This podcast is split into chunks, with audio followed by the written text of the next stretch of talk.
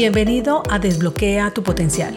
Mi nombre es Andrea Galindo, coach ejecutiva y en este espacio quiero brindarte información de coaching, emprendimiento, crecimiento personal y profesional, liderazgo, herramientas y un poco más para acompañarte a potenciar tus habilidades y llevar tu vida y negocio a otro nivel. Quédate que comenzamos.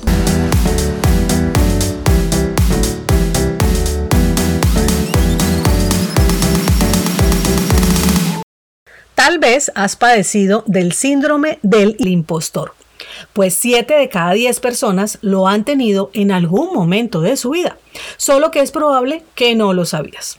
Por eso, hoy quiero que hablemos de este tema. Piensa en algún momento cuando has intentado hacer algo nuevo y no sabías cómo hacerlo. Puedes haberte sentido inseguro y apareció aquella vocecita interior que te dijo que no podías, que no tenías las capacidades y que no lo podías hacer. Así, tal vez sin saberlo, tuviste el síndrome del impostor.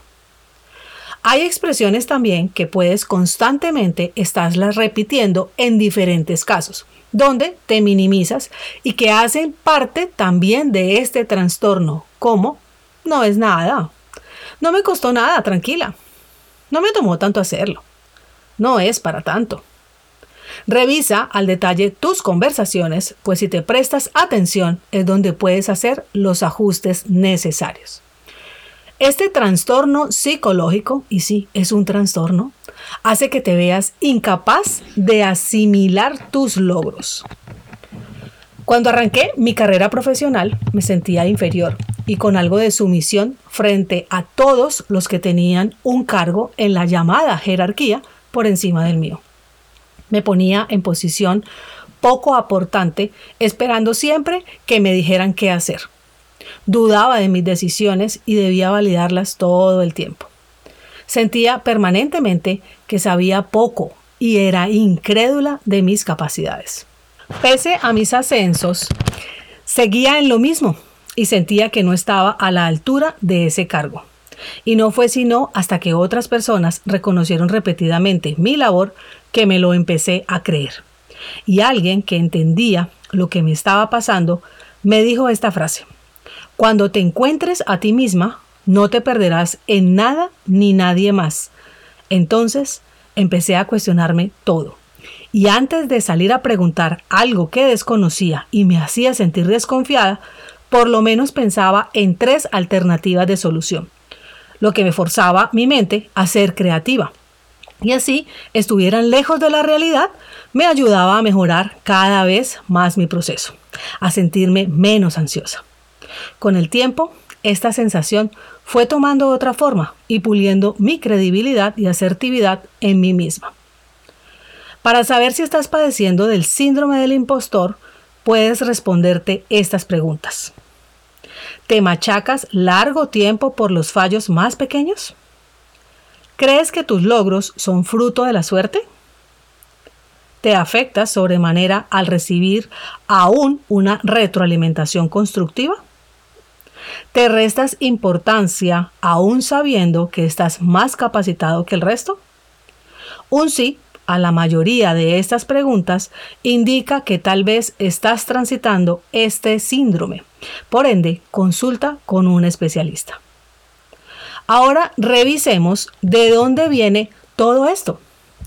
Bueno, algunas son, primero, de creencias que has ido adquiriendo a través del tiempo. Dos, de estarte comparando con personas que tal vez tienen un recorrido o una experiencia mayor que la tuya. De ahí la importancia de saber con quién te comparas. Y lo más recomendable es que lo hagas contigo mismo. Tercero, del concepto que tengas acerca de lo que consideras fracaso o éxito. Hay diferencias en cómo las mujeres versus los hombres lo perciben.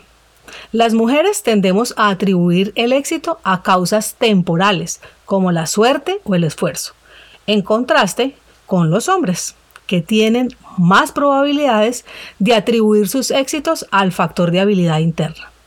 Influye aquí el tema cultural. Cuarto, del miedo a exponerte y no sentirte capaz de realizar algo bien. Quinta, de todas las experiencias que has tenido en tu vida y te han marcado de alguna manera, generando bajo autoestima, falta de seguridad, numerosas críticas, culpa, miedo constante a la exposición y el rechazo, entre otras. Entonces, ¿qué hacer para superarlo? Bueno, te voy a dar algunos puntos. El primero es dándole frente y preguntándote qué es lo peor que puede pasar.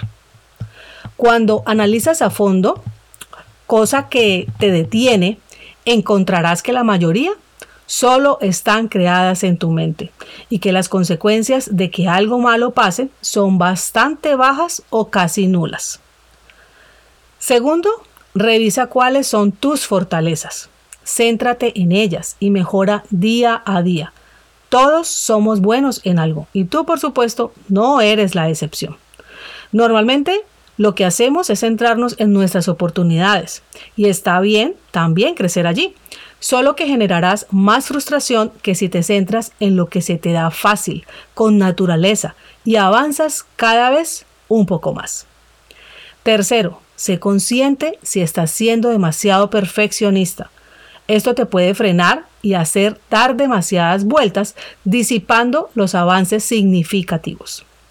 4. Evita compararte. Todos tenemos un proceso diferente y si quieres hacerlo, hazlo contigo mismo. Revisa cómo estás hoy frente a unos meses o años atrás. Y quinto, visualízate escuchando elogios y aceptando agradecidos los cumplidos. Y si llegan pensamientos negativos, escríbelos y cuestiona su veracidad. Recuerda que no te pasa solo a ti. Si lo conversas con otros te darás cuenta de ello. Así que saca provecho de esta información y toma el impulso para superarlo. Espero haber sido aportante y que nos podamos conectar la próxima semana para seguir desbloqueando tu potencial. Chao, chao.